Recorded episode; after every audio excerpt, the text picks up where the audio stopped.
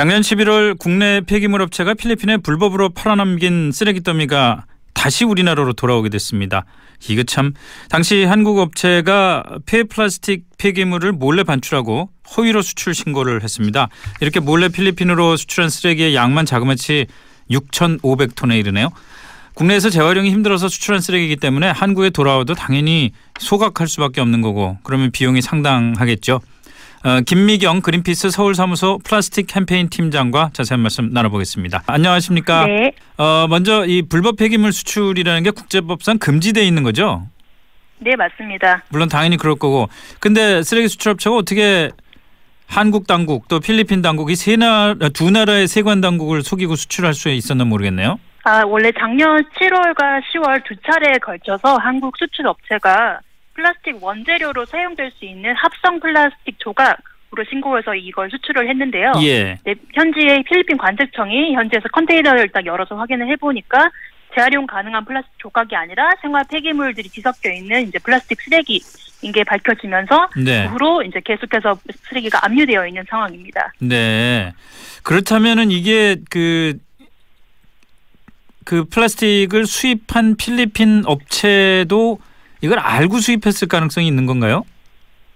어, 지금 알려져 있는 어, 사실로 보면 네. 필리핀 세관이 이 회사 수, 어, 수입 업체 어, 대표가 필리핀인이지만 네. 실질적인 회사 운영은 한국인이 한다고도 얘기를 하고 있고요. 예. 그리고 필리핀 세관이 한국의 수출 업체가 유해 쓰레기를 보내면 실질적, 실질적으로 한국인이 운영하는 회사가 받아서 처리하는 구조라고 지금 파악을 하고 있습니다. 아, 이게 서로 좀 그 약속해서 이런 불법 수입 수출을 했을 가능성이 있는 거네요.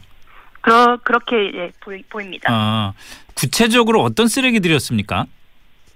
네, 저희 그 그린피스 필리핀 사무소가 현지에 자- 가서 쓰레기 조사를 했는데요. 예. 한글이 선명하게 찍혀 있는 한국산 과자 상자, 뭐 먹고 버린 한약 봉지, 뭐 비닐 이런 플라스틱 제품뿐만이 아니라 네. 좀 독성 물질, 유해 물질로 이제 분류가 되는 배터리나 전구, 기저귀 같은 생활 쓰레기들이 마구 뒤섞여 있었습니다. 아이고, 이건 단지 그냥 플라스틱이 아니라 그야말로 쓰레기군요. 네, 맞습니다. 그 사진을 보니까 이게 필리핀 미사미스 오리엔탈 지역이라고 하는데 쓰레기가 쓰레기 산처럼 그 덮여 있던데 이러면은 주민들 이거 저 굉장히 힘들겠는데요. 네, 민가에서 불과 20m에서 30m 정도 떨어진 곳에 지금 5,100톤의 쓰레기가 말 그대로 방치되어 있는데요.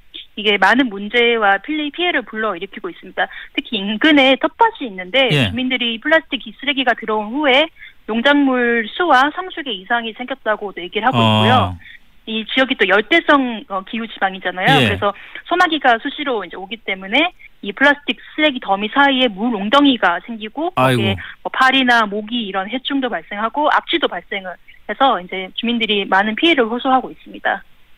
이게 그런데 왜 특별히 필리핀인지는 혹시 그 이유가 있습니까?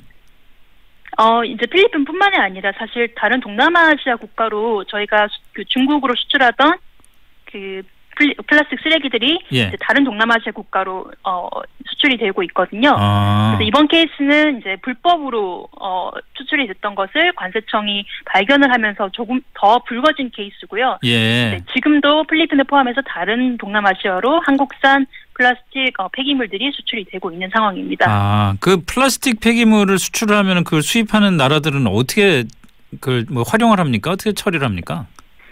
사실 한국에서 그 재활용 시스템이 그래도 다른 동남아 국가보다는 잘 갖춰져 있다고 이제 뭐 가정을 했을 때 네. 한국에서도 처리하기 힘든 재활용 그러니까 그 플라스틱 쓰레기들을 어 이제 수지가 맞지 않다라는 이유로 주로 동남아시아 국가로 수출을 하거든요. 네. 그럼 그렇게 됐을 때 현지에 가서도 사실은 이게 재활용이 될 수 있는 게 아니고 뭐 소각이 되거나 매립이 되는 등 다른 방식으로 이제 처리가 되고 있습니다. 아, 그러면 거기서도 무슨 뾰족한 방법이 있는 건 아니네요.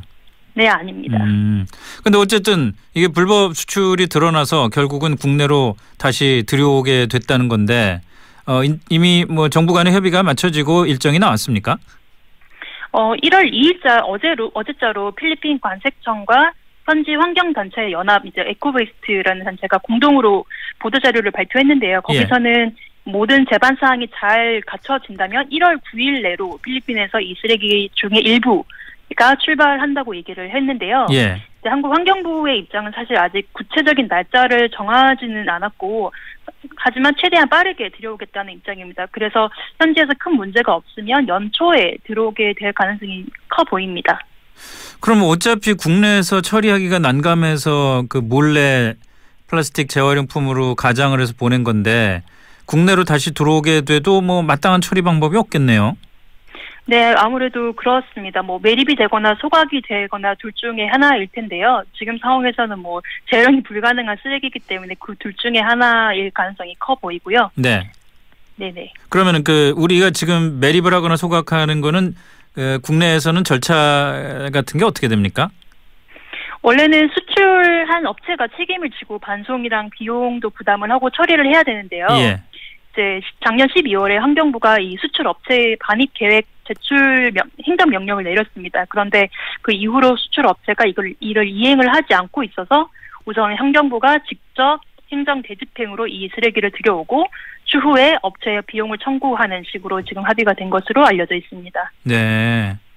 그참 아까 말씀하신 대로 그 최근에는 이 폐플라스틱들이 동남아 국가로 보내지고 있다라고 말씀을 하셨는데 이 중국에 보내던 거를 동남아로 방향을 바꾼 거는 중국이 무슨 정부가 어 무슨 금지 조치라든지 그런 게 내려져서 그런 모양이죠?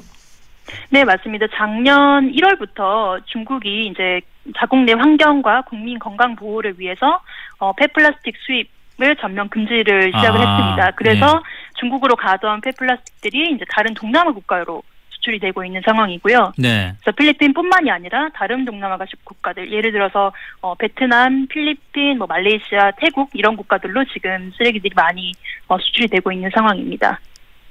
참 이게 일단 기본적으로 이런 폐플라스틱이 많이 발생하지 않게 하는 게 중요한 건데 아까 잠깐 어, 우리나라가 그 어떤 플라스틱 재활용 같은 것들이 좀 그래도 나은 편이다라고 말씀을 하셨지만 저희가 일상에서 느낄 때는 정말 우리 플라스틱 너무 많이 쓰는 것 같거든요. 현황을 네, 좀. 말씀해 주시면 어떤 것 같으세요? 어, 플라스틱 사용량 자체는 지금 플라스틱 생산 시설을 갖춘 국가 63개국 중에 어, 우리나라가 한 3위 정도 됩니다. 그래서 되게 일회용 플라스틱을 많이 사용을 하고 있는 나라. 그 3위라는 게 어떻게 뭐 1인당 사용량입니까? 아니면 전체 사용량입니까? 네, 1인당 사용량. 1인당 사용량이요. 예. 네. 많이 쓰는 거네요. 그럼 63개국 중에 네, 3위면. 정말 많이 사용을 하고 있고 그 이제 사용량도 점점 증가하고 있고요. 예. 이제 사용량이 많기 때문에 어쨌든 한 번 쓰고 버리는 어 제품들이잖아요. 그래서 네. 폐기물 양도 이제 자연적으로 늘어나게 되고 있고요. 근데 이 3위 3위가 될 정도로 플라스틱을 많이 사용한다. 주로 어떤 데서 많이 사용을 하는 겁니까? 어 이제 자, 주로 최근 많이 이슈가 됐던 뭐 일회용 플라스틱 컵이나 뭐 빨대, 비닐 봉투 같은 것들이 이제 많이 사용이 된다고 알려져 있지만 네. 사실 이제 좀 문제라고 저희가 생각하고 있는 중에 있는 것 중에 하나가 어 일단은 이런 일회용 플라스틱을 많이 사용하는 기업들 그러니까 자기들의 제품을 만들기 위해서 일회용 플라스틱 제품을 사용해서 이제 품목들을 만들어내잖아요. 네. 근데 어떤 기업들이 어떤 일회용, 일회용 플라스틱을 얼마나 사용하고 있는지에 대한 뭐 그런 구체적인 통계 데이터가 지금 없는 상황이에요. 아. 이런 것들이 기본적으로 있어야 근본적으로 이 일회용 플라스틱 소비량을 줄일 수 있는 규제 정책이 이제 나올 수 있을 것으로 생각하고 있습니다. 일단 지금으로서는 규제 정책으로서 그 소위 말하는 커피숍 같은 데서 그 커피숍 안에서 차를 마실 때 플라스틱을 못 쓰게 한다든지 어 그다음에 올해 1월 1일부터 전국 모든 대형마트와 대형 슈퍼마켓에서 일회용 비닐봉투 사용을 못하게 한다든지 이런 대책들이 나왔잖아요. 네. 근데 이런 것들이 그, 그 정도면은 좀 효과가 있을 것 같습니까? 그 양을 많이 줄이는데? 네, 뭐 우선 환경부가 일회용 플라스틱 문제를 인식을 하고 이런 다양한 규제를 대책들을 내, 고 있는 것은 긍정적으로 보고 있지만 네. 여전히 이런 정책들이 대부분이 그 생산자 편의에 맞춰서 마련되어 있습니다. 예. 개인 소비자 플라스틱 이런 규제뿐만이 아니라 기업들이 일회용 플라스틱 소비를 줄일 수 있도록 강력한 규제가 필요하고 말씀드렸던 그런 기본적인 데이터베이스 구축을 통해서 네. 어떤 기업이 어떤 품목을 얼마나 소비를 하는지를 가지고 이제 규제가 어, 마련되어야 합니다. 예. 마지막으로 우리가 그 기업에 대한 규제도 규제지만 우리 스스로가 일상에서 좀 플라스틱 소비를 줄일 방법을 좀 힌트를 주신다면 어떤 게 있을까요? 아, 네. 뭐 많은 분들이 이미 실천을 많이 하고 계시기도 한데요. 네. 우리 생활에서 불필요한 제품부터 이제 사용하지 않고 대체재들이 요즘 많이 나오고 있어서 이런 것들을 사용하는 게 어, 시민분들이 쉽게 실천하실 수 있는 부분이지 않을까 싶어요. 예를 요즘에는 어, 천에 밀랍을 입혀서 만든 뭐 다회용 랩 혹은 대나무 칫솔 이런 다양한 아. 제품들이 많이 나오고 예. 있거든요. 네. 그리고 사실 더 나아가서 국민으로서 그리고 소비자로서 기업들이 이제 이런 일회용 플라스틱 소비량을 어, 줄일 수 있도록 더 강력하게 환경부와 어, 기업들에게 요구를 해주신다면 네. 좀 플라스틱 없는 한국으로 가까워지지 않을까 생각합니다. 글쎄 말입니다. 이거 뭐 플라스틱 소비량이 1인당 소비량이 63개국 중에 3위라는 거 이거 좀 부끄러운 얘기네요. 네, 그렇습니다. 예, 오늘 말씀 잘 들었습니다. 고맙습니다. 네, 감사합니다. 네, 지금까지 김미경 그린피스 서울 사무소 플라스틱 캠페인 팀장과 말씀 나눠봤습니다.